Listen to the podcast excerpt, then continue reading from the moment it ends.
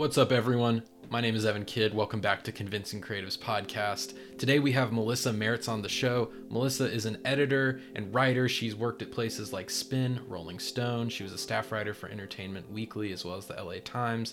And she was also a supervising producer on HBO's Vice News Tonight. She was also the founding editor at New York Magazine's Vulture website, and she just recently is now the author of the new book. I actually have it here. All right, all right, all right an oral history of Dazed and Confused. This is a very awesome book if you're a Richard Linklater fan, if you're a fan of cinema, specifically cinema in the 90s. Um, but this book's great because Melissa really worked hard to chat to the cast and the crew of this movie to document the making of, the good, the bad, and just how it all went down. And I think it was a really awesome read. She talked to director Richard Linklater, people like Matthew McConaughey, Ben Affleck, Parker Posey, many, many more. So obviously, this was a really exciting interview to get to chat about how she pulled that off, the process, and the way that she created a compelling narrative as a writer. I think she did a really great job. Additionally, we also talk a lot about cinema, uh, obviously, Richard Linklater and his influence on it, because we're both big Linklater fans. But at the end of the day, also just how do people get stuff made? As a writer, she's done a lot of different things, and how do you get projects off the ground when it seems difficult in the beginning? How do you motivate yourself to create work? And I think we had a really insightful conversation about that that you won't want to miss. Before we jump into the full episode, I'm just going to take a quick second and plug my new movie. It's called Panda Barrett. It is over on Tubi if you want to stream it for free. Yep, free 99 or you can rent it or buy it on Amazon. Uh, Panda Barrett's a wacky movie. It's a fun kind of comedy drama that gets a little serious and has some heart. So I think it's balancing the laughs and the tears. So I think you'll enjoy it. If you like that kind of thing, it is available to watch. But anyway, enough plugging. That's out there. And now I'm going to kick it over to the full interview with Melissa Maerz. Thanks for listening.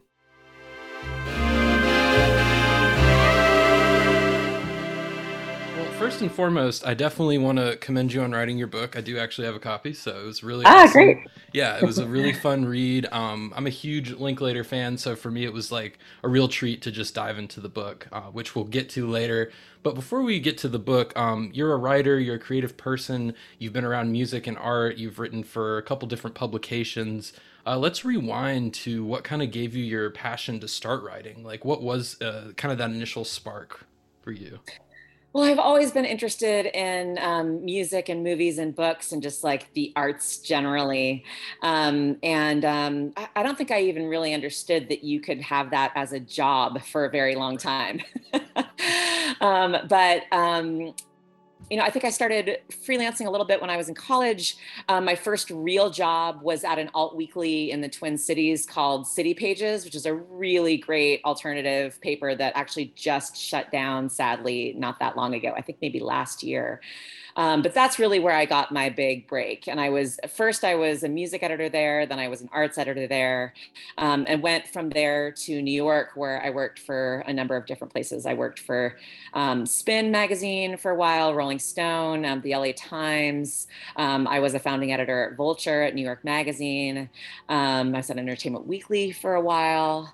I worked on television at Vice. They had a program called uh, Vice News Tonight on HBO um, where I was a supervising producer. Um, and for a little while, I had a radio show for a couple of years on Sirius. And I um, had two other women who co hosted with me. And it was really just us interviewing people who we were interested in and talking about anything we were interested in movies tv shows um, albums um, kind of from a feminist perspective although we had different ideas about what that meant yeah. Very cool. So when it comes to writing at the end of the day, like this is a very I guess cliche question, but what do you feel like makes a compelling story? Something, you know, obviously you're going to take a lot of time to research, to, you know, write, to outline, you know, what do you think it is that makes a story interesting at the end of the day? I think it has to, the first thing is it has to be interesting to the writer. I mean, I think that, and that sounds like such an obvious thing, but it's really not. I mean, I think a lot of people take on assignments because they feel like they'll have an audience. And you can just tell that there's a lack of connection between the person who's writing about that subject and the subject that they're writing about. Yes. So I think it personally has to be very relevant to you and make you feel something. Um, I love reading people who write about things they love as much as I love them writing about things they hate or things that you know just kind of feel like they have that dichotomy somewhere within them um, so that's probably the most important thing to me voice is really important um, if it's a voice that i feel is compelling i will read about almost anything um, yeah, those are probably the two main things. Yeah, no, I think I think that's really good. Like I can only speak for myself, but like anytime I write something, whether it's a film script or you know an article or anything or even just like an idea for a documentary or something a youtube video I, it, a lot of times it's the weird little niches that like i'm interested in. I'm like would anyone else care about this? But at the end of the day i have to pull that out and be the person yeah. to you know shine the light down the tunnel and say what's this? Let's talk about that. And then you kind of you know with the internet find oh well maybe i'm not actually the only person who cares about that. Like do you ever find that with stories and ideas Oh, absolutely. I think the things you think no one else is going to care about sometimes end up being yeah. the most resonant or the things that feel personal to you. I mean, yeah. you know, I read this book about Dazed and Confused, and the things that people feel are the most relevant to them are the most arcane things. You know, like people will tell me that some poster that Wiley Wiggins had in the background of his room was the yeah. same poster they had when they were in high school. So they felt like that was them. Yes. So you never really know what people are going to relate to. It could yeah. be something that seems minor. Yeah, absolutely. Um, well, speaking of things people care about, I really am a huge Linklater fan. So let's talk about Dazed and Confused and talk about the book. Um, you know, I guess before we jump into like how you made it, I'm, I'm pretty sure you probably like Dazed and Confused. Like you probably have to like the movie to write the book. Do I have that correct? Oh, definitely. I mean, I I was the perfect person yeah. to uh, watch this movie. I was going into my first year of high school when it came out. I saw it in the fall in the theater. So oh, to nice. me, it was like, even though it was set in the 70s, it felt like a preview of what high school was going to be like. And it's funny because I think at the time I watched it and I thought, this is going to be awesome. And now I watch it and I think, oh, it's it's kind of sad and kind of yeah. wistful and like there's a painful quality to it too that I don't think I necessarily appreciated when I was younger. It's almost um, like full circle. That's crazy that you were in the theater watching it and then, you know. Yeah, I mean, I think I would see it in a very different way if I was watching it for the first time as an adult. Yeah. And I think a lot of my favorite movies are movies that I get something different from over time. Um, like, I mean, I wouldn't say this is one of my favorite movies, but my husband and I were just talking about The Breakfast Club the other day and how we identify with the teacher now. yeah, that kind of changes as you get older. Absolutely. Yeah, yeah. like you know, you, you, get a different thing from it. So I yeah. think now I see um, Dazed and Confused as a movie about nostalgia in a way that I mm. probably couldn't when I saw it as a teenager. Absolutely. Yeah, and I know Linklater has talked about that's almost like an anti-nostalgia movie to him, but for some people it is literally a nostalgia movie, and I find that so interesting. Can you talk about that? Like, have you seen like both sides of the coin? Yeah, I mean, this is exactly what made me. This was my entry point into why I wanted to write this book because I'd seen him in an interview saying that he wanted it to be an anti nostalgia movie. And I thought, how did this anti nostalgia movie become the biggest nostalgia movie for a lot of people of my generation? I mean, it makes people feel nostalgic not just for the 70s, um, but for high school. Now it makes people nostalgic for the 90s. The yeah. cast is nostalgic about the time they spent making it. Um, and it's funny because you see embedded in this movie, there's all these times where Linklater expressly says, don't be nostalgic about the past. I mean, you, know, you have a character who says the 70s obviously suck, mm-hmm. trying to remind you, like, don't think this was a better time. And, you yeah. know, um, Jason London at the end on the football field saying, if I ever start referring to these as the best years of my life, that remind me to kill myself. You know, I mean, he's specifically saying, don't be nostalgic about this time. Uh, but people kind of don't hear that because, um, you know, it, as Linklater says in the book, cinema is kind of a nostalgia machine. It doesn't matter what the message is, people are going to get something different just from the glamour of it being on screen. Yeah, and there, and I think there's a way too that with cinema you can just be the character, so you can sort of see things through whatever character you're you're empathizing to some degree. And I think you know cin- cinema is an empathy exercise when it works really well, in my opinion. So absolutely, and that's why Linklater says the same thing about war movies yeah. that you can make an anti-war movie and it still seems like the kind of movie you might show to soldiers and they're just like yeah i mean in the, yeah. in the book jarhead he talks about literally doing that when he was a soldier that they showed them anti-war movies that they thought they showed them apocalypse now oh, and all these soldiers yeah. were like this is great you know so it, it's something is um, you know you can't control the way that people attach meaning to your work when you're a filmmaker well, and there's so much letting go too as a filmmaker. Like, you know, you don't sit next to someone in the theater watching the movie that you made and telling them, okay, this is why this is happening. They're taking that in. You know, they're the judge of that. And I find that is so interesting. Um, it, it's really a letting go, I think, of sorts as an artist. Definitely. Yes, yeah. that's well said. Yeah. Um, so in terms of the book, why would you say, you know, Dazed and Confused? I feel like it's that nostalgia comes from the fact that in a way it's like this hangout movie. And I feel like people sometimes maybe see themselves or a version of themselves uh, in the characters hanging out, just doing normal things, whether it's the 70s, the 90s, or now. I feel like people can relate to, you know, a time in their life where they did hang out with friends from school. And, you know, that's, that's kind of a lot of what the film is about. Um, what what do you think was the biggest like uh, pull to that and relatability? Because I know there's there's folks who are older, younger, who see this movie over many generations that always find I think a bit of that hangout vibe in the movie. Yeah, well, I think that's one of the reasons why it's become so popular because yeah. you don't, you wouldn't necessarily rewatch a movie that had a very specific plot to it because you know what's going to happen. It gets tired after a while. But with a hangout movie where there is no real plot, you it is like you're watching it because you're part of that hanging out. It's like you're at this beer bust with these guys, you're at the pool hall with these guys. Yeah. Um, and so many people have said to me, like, I know I had a Darla at my school, not just me, not just like I recognize my myself in those characters, but I know all the people at my high school who I can say were those people in the movie. Um, and it's interesting to me that Linklater's high school friends ended up suing him. Some of them did um, because their names were in the movie, and they they saw themselves in characters that Linklater says those characters weren't based on them. They're named after them because I wanted names, but they're not based on them. So even the people, uh, you know, it happens to everybody. Even the people whose names were used in the movie thought they saw themselves in characters who Linklater says are not them. Yeah. So I guess kind of shifting gears into the way Linklater's making movies, I feel like obviously time is such a big factor in his work. Um, you spoke with him in making the book. Um, a, what was that like? Because I mean, that's cool. He's, you know, in my opinion, one of the coolest filmmakers out there doing the thing. And you know, B, yeah. uh, what makes his movies one of a kind? Because you know, I, I think he offers this like very specific look at just people in small relationships over time, specific to America, I think, um, and just American things that people wouldn't necessarily think about because they're kind of overlooked. Because someone would say, "Oh, that's a mundane day. That's not that big a deal." But I, but I think it's the mundane day that's that's everything in so much of his work.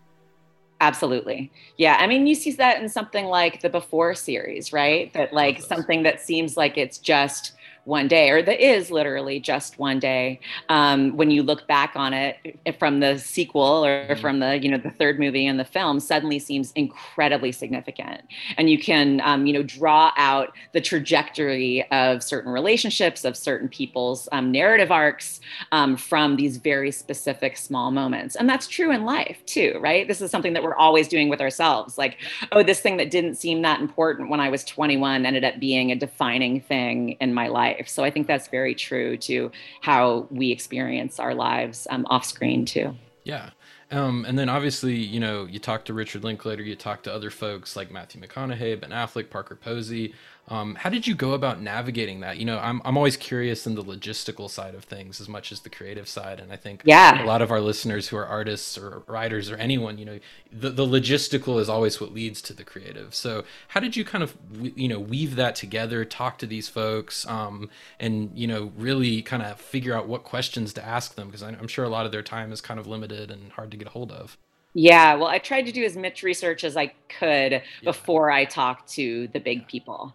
Um, and you know, you would be surprised by the people who gave me the most.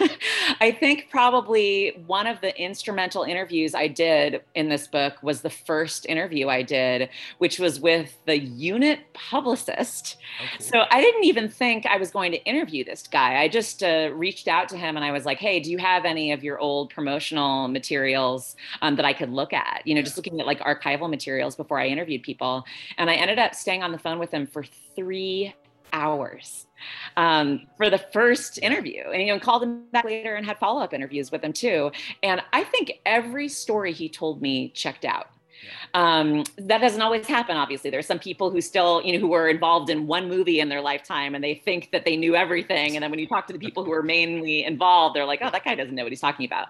But this guy really did. And he, part of the reason was, you know, it was a different time in, in film. The unit publicist was staying in the same hotel that all of the actors were staying at. He was involved in a lot of the parties that the actors were having. He had a lot of inside access. And it was one of the biggest films that he worked on. So it's very, you know, vivid in his memory. And that was true for a lot of these people. It was one of the first big projects that they worked on. So their memories are automatically going to be, I think, more vivid. So I did a lot of those interviews early and I asked those people who's the behind the scenes person who you think knows the most and then i called the person and asked that person the same question once i talked to all the behind the scenes people i started reaching out to the main stars and kind of went from there awesome awesome um, what do you think was like the biggest challenge with compiling everything together? I know there's obviously logistical things, but was was there ever a moment where you were like, "Oh man, this is this is you know a snowball. It's rolling whether I'm with it or not at this point." Because um, I know, I mean, the the book is is a big book, but I've listened to a couple other podcasts you were on, and they said the book was originally like 600 some odd pages. Was it not? Yeah, yeah, it was too long. Even I know that. I just kind of turned everything in, and I was like, I know this is going to get a major chunk taken out of it because it's maybe more interesting to me than it would be yeah. your average layperson. um, but yeah, it was much longer. It did not need to be that long. Um, I was glad that people helped me out with what to cut out. Um, but I think the biggest change was that originally I wanted it just to be an oral history. Like I would write an introduction and then everything would just be quotes. I did not want to write introductions to the chapters. And I gave it to my friend Rob Tannenbaum, who wrote, co wrote uh, a really great oral history called I Want My MTV about the history of MTV. Um, and he really convinced me to write introductions. Um, I think I want in my head, I thought I want this to be like a Linklater movie where there's not like a very clear arc to the story. It could, it could just be people talking yeah. and you kind of get the same vibe. But I think his point was people are not going to have the context for it that you have, and you kind of have to hold their hands through it. So I'm really glad. I think that was the big change from just like a mass of quotes to something that um, a little bit put a more obvious frame on it. Yeah. What What do you think is something that maybe surprised you the most? Um, you know, obviously you're a Linklater fan. Was there anything you learned or were um, surprised or delighted by in the process of research? I mean, I think my favorite part of researching this book was talking to the people who went to high school with Linklater I mean, it's, you know, all of these people who went to school in small town Texas who seemed so smart and so funny and could tell stories like you wouldn't believe. and just the vivid memories they have of of going to school at that time and what is and is not reflected in the movie. And you know, you think about it like, what if somebody who you didn't know all that well from your high school made a movie about your high school? And a lot of you and your friends thought that you recognized yourselves in those characters. Like, what would that feel like? And I think for some people it was exhilarating, and for some people it was really hard to realize they were minor characters in other mm. people's lives. Yeah. Um, it was just kind of fun. I think that was something that hadn't really been researched before, at least not that I had seen. And these people had not been interviewed. So it was fun to be the first one to do that. Absolutely. Well, it's it's always those minor, you know, characters one way or the other, people in your life that, you know, maybe it was your your boss at a job you only worked for a year, or someone that has an impact on you that is a character but is also like a fulcrum for a development. Like you mentioned yes. earlier, there's there's a moment that you only can recognize later in life and I think that's a lot of what makes, you know, the movie work because I think a lot of the the the interesting parts of watching this movie you know i've seen it a number of times but like i don't really watch it the same way i watched it when i was in high school. And you know i think that's a good thing. Like, yes. Well i think that the biggest part of that, I mean, the one thing I do remember being kind of bummed out about when I was in high school seeing it was how, you know, I was in a theater filled with high school kids who would cheer for these bullies. Yeah. And even then, it really bummed me out to think about that. But now I watch it and I think, wow, the bullies are not as powerful as I thought they were when I watched it when I was in high school. Like they're really kind of pathetic. They're kind yeah. of kid bullies. And for them, maybe these are the best years of their lives. Yeah. You know, you can see these people kind of growing up to having lives that might not be as great afterwards. So it really does change your perspective and your sympathies with the characters. Yeah, well, and and that's the thing. I think you know, as you know, if kids watch something, they're just seeing it a lot of times for what it is in a moment but you know if you watch it now you look at the bully character and, and it's just sad it's like oh this person yes. it's it's a it's more of a tragedy honestly it's like oh wow there's a lot going on behind the scenes to why they're doing what they're doing and um, you know i think there's just you know so much going on behind the scenes and stuff like this, whether it's Dazed or any other movie.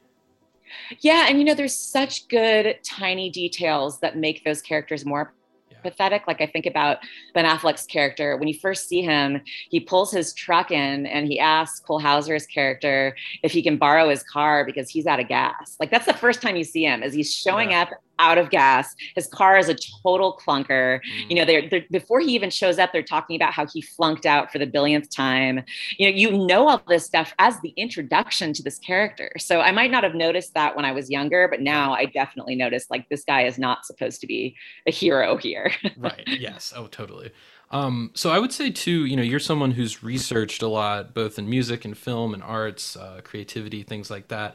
Where where do you see, you know, indie, you know, music, indie cinema going forward? I mean, obviously you've spent so much time looking at, you know, the '90s when Linklater was making Dazed, and you know, specifically, this is almost a question within a question because the, that jump from Slacker to Dazed was enormous for him. Yes. And yeah. I think a lot of people don't look at that you know they think oh that's just what you do as a filmmaker but you know you know I, as a indie filmmaker i look at that and i'm like oh my gosh like he he went from like $20000 to then getting a song that costs more than slacker like four times yes. more than Slacker. And and then you know he's that's just to do a song, let alone the whole movie. Like I mean, you can imagine there would be some growing pains and some challenges and things like that. Like, do do you feel like a lot of times that is a challenge to being an artist? Because I know a lot of people are like, well, how do you get discovered? How do you do this? How do you do that? But I feel like there's also these moments where you are growing, but then there's these growing pains you have to go through that I think not a lot of people see. Yeah, well, you know, a lot of people have so much nostalgia. A lot of people I talked to for this book have so much yeah. nostalgia for that period of indie filmmaking. You know, people are always quick to tell me, and, and this is true, that, you know, it was a time when you could go from making a film entirely charged to like your dad's gas card, which, you know, yeah. Linklater did with, with some other money also. Sure. Um, uh, to you know making a six million dollar movie for a major studio and yeah. people say you know you, there's no middle ground anymore it's either you're making like a super micro budget indie movie or you're making like a marvel movie that there's not this like six million dollar budget anymore from my fan perspective and then i'd like to t- ask you as a filmmaker um, I am never somebody who thinks like, oh, things were better in the past generally. As you can see from this book, I'm very critical yeah. and uh, about nostalgia. Yeah. Um, but I do think that, you know, I think things are better than ever from a fan perspective for movies. Like I'm watching movies that might have never gotten made. In fact, still only certain movies were picked yeah. for that $6 million spot. There are a ton of movies that never even got made. So I love being able to see stuff on YouTube that's self-released or like find some South by Southwest movie that, um, you know, no critics wrote about that I loved. And yeah um, I am just exposed to a lot. And same same with um, with music, and same with books and self publishing. You know, yeah. for books, um, I love all that stuff. I know it's probably harder financially to get stuff made on the other end. So, what do you think? Do you do you have nostalgia for a period of time when you probably weren't even alive to make. Yeah, I was film. gonna say, I you know, I was like three years old at the time, so you know, for me, I can't really say I was a part of it. But yeah. you know, I I look back at a lot of these movies for a lot of inspiration, and obviously, you know. Linklater is like one of the top three filmmakers that are the reason I am a filmmaker, and so you know there there's a lot of that. But I think currently in this day and age, it's as you said, you know, there are so many amazing voices making work and people putting ideas and perspectives out there that you just wouldn't have gotten 10 yeah. 20 years ago. And that is major. Like i actually don't think we fully recognize how major that is currently um because i discover stuff every day like you said that's something someone self-released or something that you know has been out for two years and i'm like oh i've never even heard of that. Awesome. Yeah. add it to my queue. Um and you know obviously my my netflix and tubi queues and whatever they're all just like hundreds of movies deep and i just need more hours in the day. Um yeah. but you know i think for me like the biggest challenge is like finding funding finding exposure and it's like a double-edged sword because it's almost like a genie came and was like all the filmmaking gear you would ever need is cheaper than ever and super accessible. You know, I have like a 4K camera in my closet that even five years ago I never would have imagined I could own. Uh, yeah. Uh, and, and I mean, technically, I can make work that that's super cool and exciting, but then it's like, oh, but there's a billion other yous doing the same thing because it's so accessible. So it's kind of yeah. like a double-edged sword. I don't know if that answers the question at all. No, absolutely. So, in terms of funding, is it any easier to tell people who might contribute money to your project, like it will end up somewhere? Yes. Versus, okay, yeah. a major cool thing because, like, yeah. since I am the person who, at the end of the day, is basically, you know, deciding will it get made or not. I know that I am going to be like, hey, no matter what happens, whether it's, you know, Amazon or, you know, recently Tubi's been where I put my last feature film and that was really cool. And, uh, you know, or even just YouTube, like, you know, it'll end up yeah. somewhere, worst case scenario. Um, so I think people are excited just to be a part of it. Like, you know, I, I think connecting with like a small but passionate a group of people who like your work, whether it's other filmmakers who just are like, hey, I see you doing that thing I do, or just people who are fans of, you know, like you said, true micro budget cinema. Um, I think that's what's like kind of propelling me day to day to like write and create stuff because I think I'm kind of like going into any script I'm making thinking, okay, this is probably not going to get picked up by someone. So I have to kind of like do the budgeting while I'm writing. So that that's kind of a weird dance sometimes, but I find it is interesting um, when you do finally get to that point where you put the work out there because it's almost like tailor made for that moment, if that makes any sense. Definitely, yeah. Yeah. Um, well, I guess this kind of connects to the next question I had. Um, so my second feature film, I did make it for about 500 bucks. So it was like the smallest, wow. cheapest, wow, craziest thing I've ever done. Yeah. Um, I, you know, my my first feature and like first couple shorts even had bigger budgets, bigger crews. And it was funny because this was like right around just before the pandemic. And I was like, okay, I need to just make this or else it's not going to happen. And, and, I'm really glad I did. But, yeah. um, you know, it was the type of thing where it's like, I'm going to be the camera operator and, you know, hope for the best. And, you know, that that's a lot of what I do by day to make money. So I felt comfortable operating a camera. But you know, for me, it was like, oh man, I got to do this. But like I mentioned, there was that democratization of film. Are you seeing, you know, these types of movies coming down the pipeline? Because I almost feel like if Richard Linklater was my age, you know, maybe he would be doing a lot of that same stuff. And so I start to wonder. He did know, that. Yeah. When he, he, I mean, his first film is a movie that he wrote, directed, acted in, did the sound for. Yeah. Uh, he did everything. Um, I mean, like he was literally like you know holding out a boom mic to himself in some yeah. in some scenes. So I think that I think this stuff has kind of always been yeah. around, you know. And he financed that movie. I actually don't know exactly what the budget was, but it was very low budget, lower than Slacker.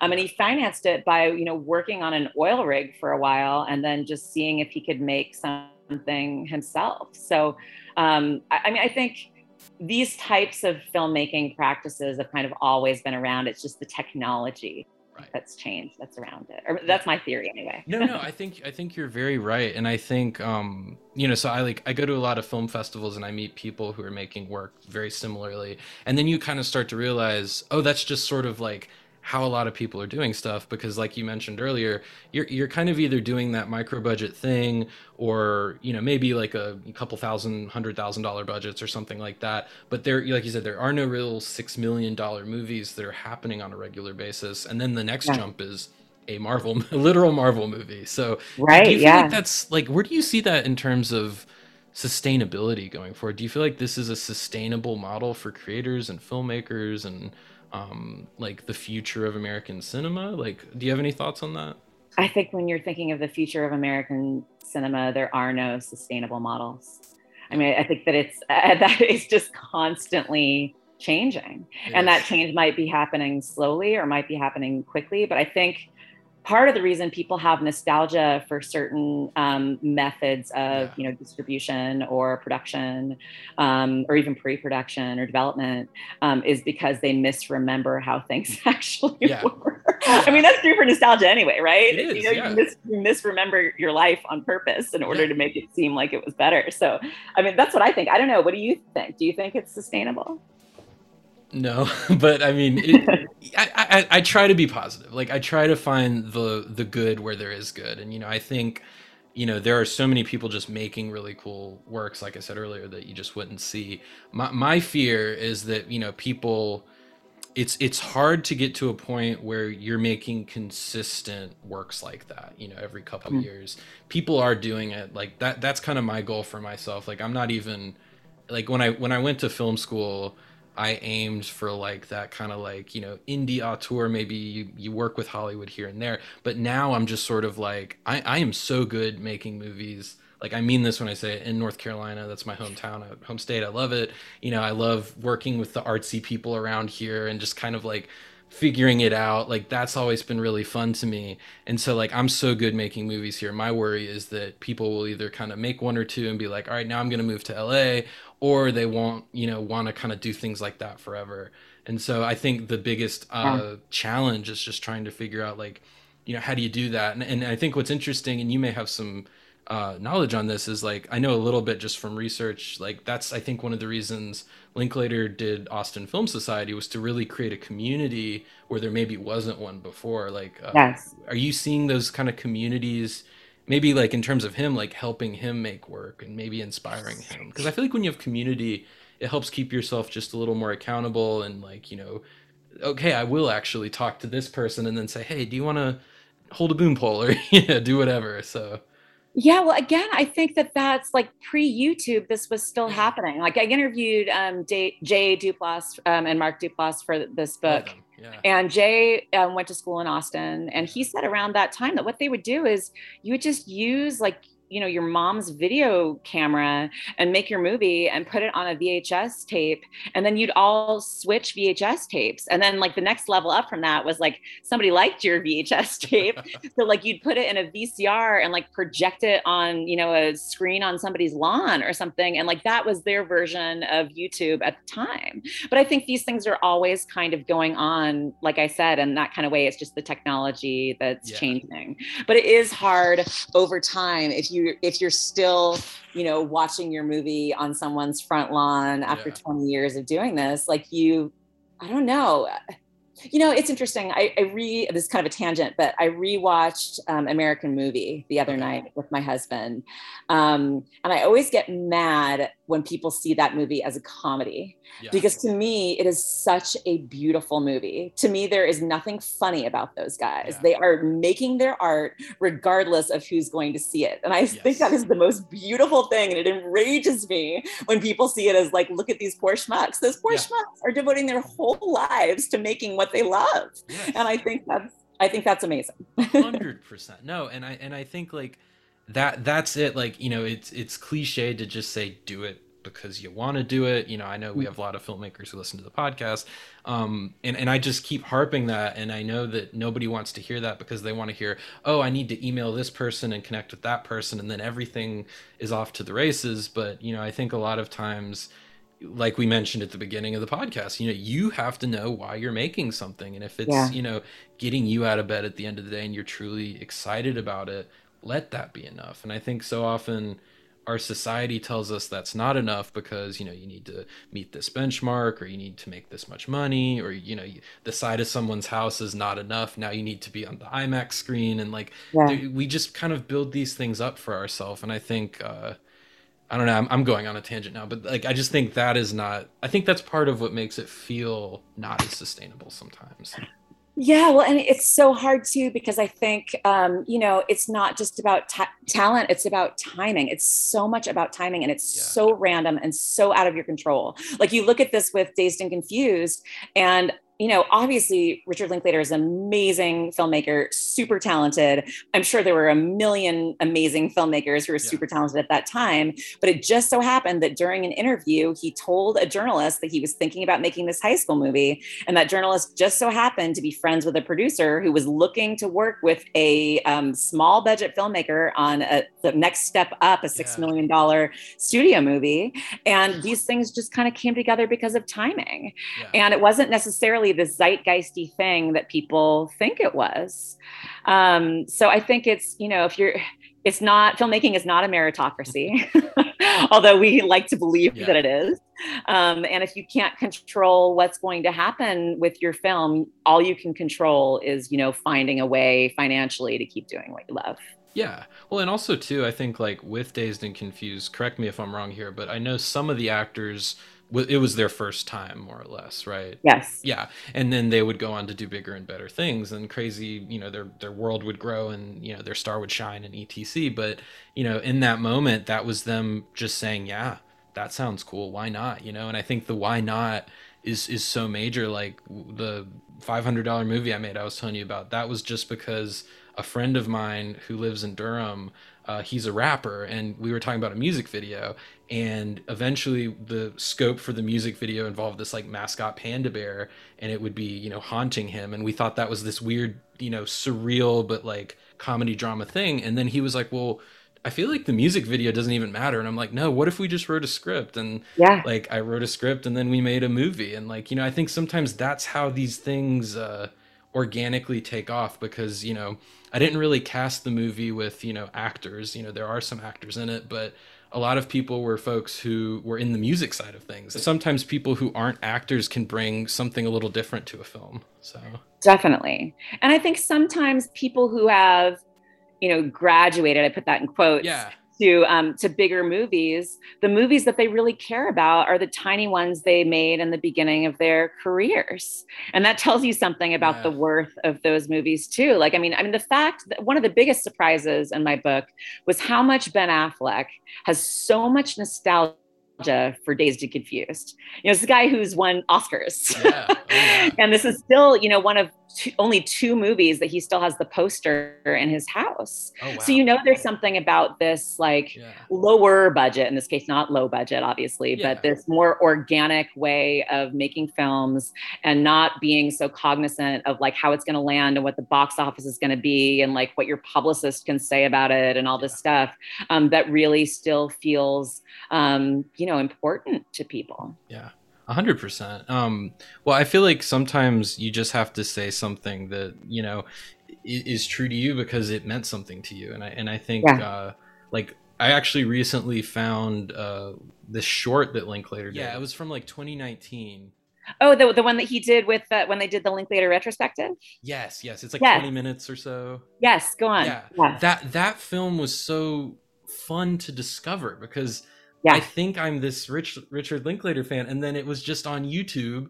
And I found it one day very organically and I watched it and I loved it because it was just so true to whatever he was going through. Clearly, you know, it's like yeah, he, it's just a day in his life. He's like trying to get a movie made, and he's like feeding yep. pigs on a farm. pigs on his yeah, farm. That's, that's yeah. really his farm. Yeah. Yeah, and, and like you can tell, you know, that's or not farm, like his, his compound where he has yeah, the animals. Yeah, yeah. and like it just felt like you know this truly was like a day in his life, and it was you know scripted, not a documentary.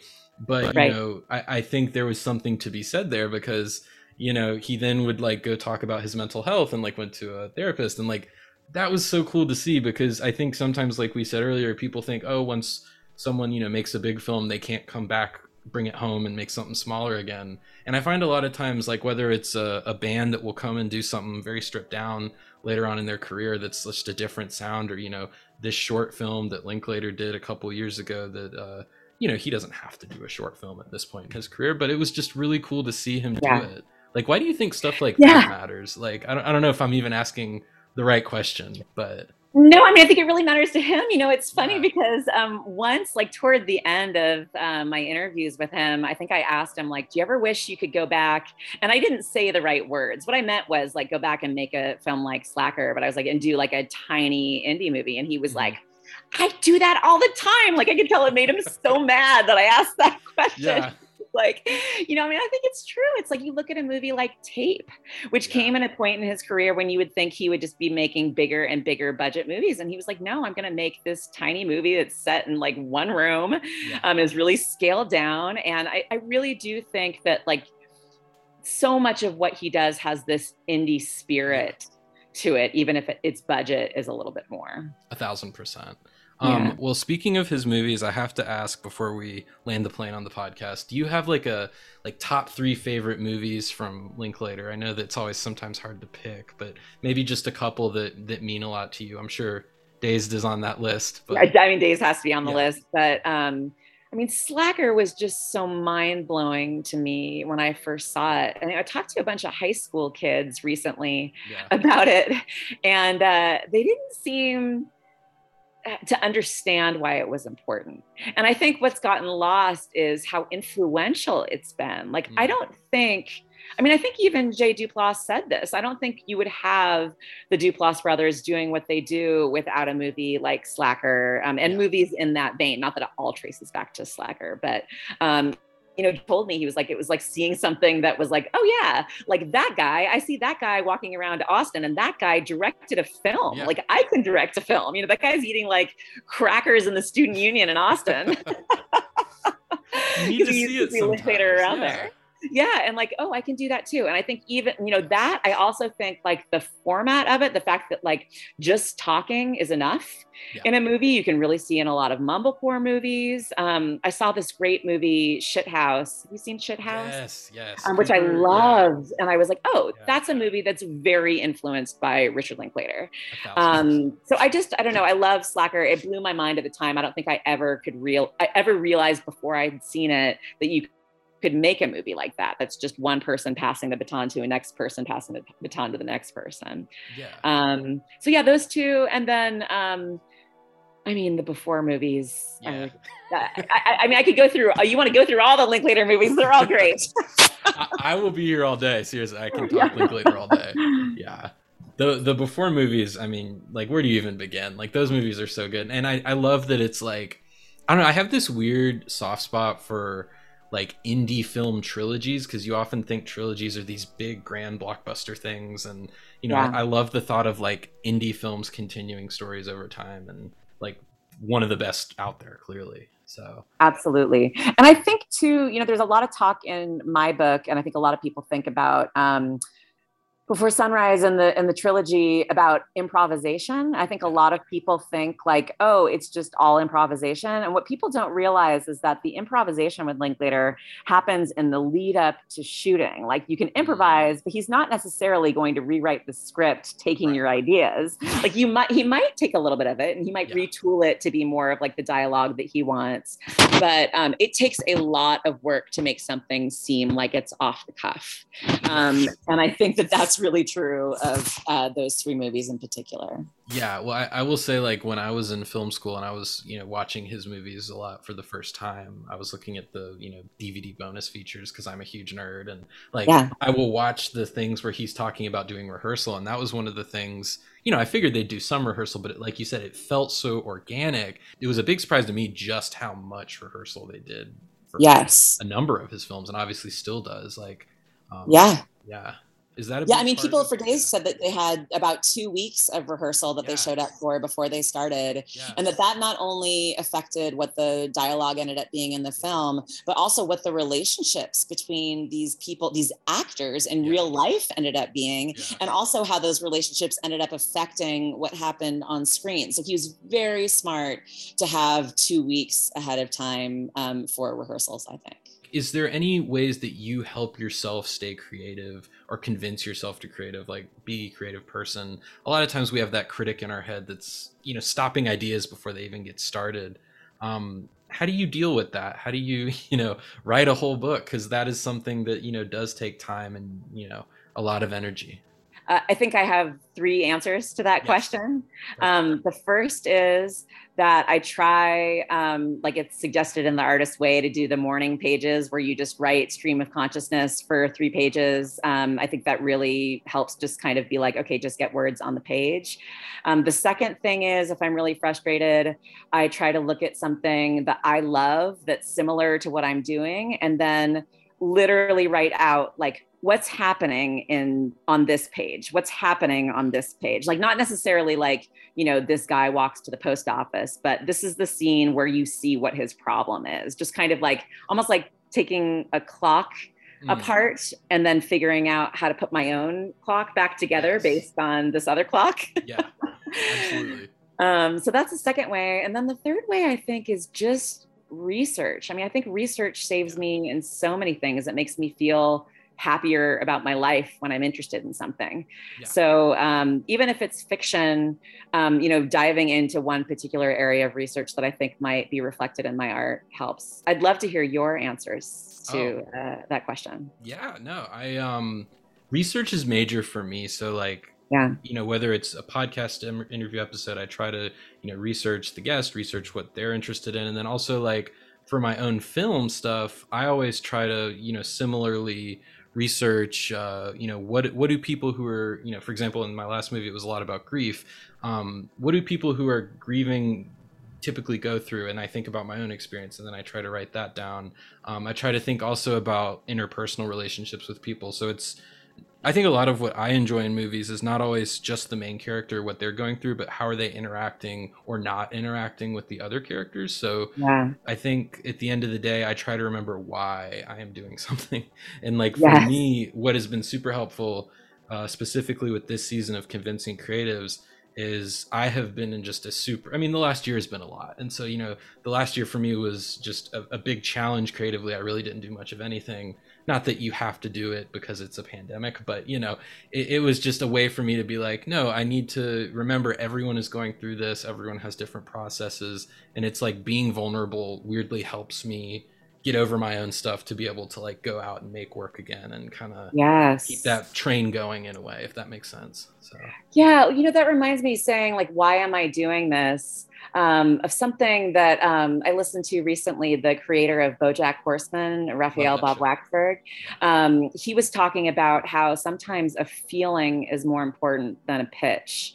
That when he was pitching um, BoJack Horseman, um, it wasn't so much about like it's this horse who used to be famous. It was about this time he had in his real life when he was house sitting for somebody who had this massive house on a hill in Hollywood, and he was just trying to make it, and how lonely it was to be living on this house in the hill and that loneliness was the feeling that he that mm. really made that show not the pitch so sometimes when i'm blanking on things too i think well when was the last time i felt something really intensely. And then i mm. try and write something that speaks to that feeling if that makes sense. I think that gets back to why am i writing about this? You're communicating a, a feeling right? That that's yeah. kind of the basis of a lot of things. A thousand percent. No i think uh allowing yourself to be able to say that feeling is enough. Like yes. sometimes I stop myself and I'm like, well, just because I'm feeling a feeling, that's not a reason to make a movie. No, no, it is. Like that yeah, that is more than enough reason.